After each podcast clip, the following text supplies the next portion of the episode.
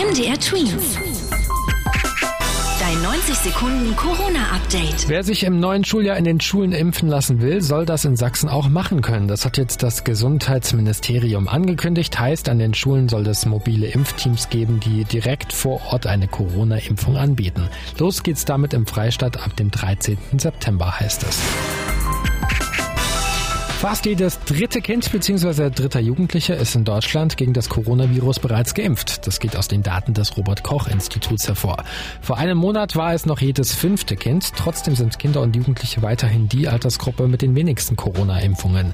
Allerdings gab es auch lange Diskussionen darum, ob man Kinder ab zwölf überhaupt impfen kann oder nicht.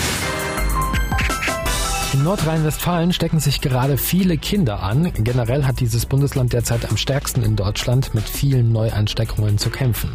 Am stärksten verbreitet sich Corona unter Kindern gerade in der Stadt Wuppertal. Dort liegt die 7-Tage-Inzidenz von den 0- bis 14-Jährigen bei über 600.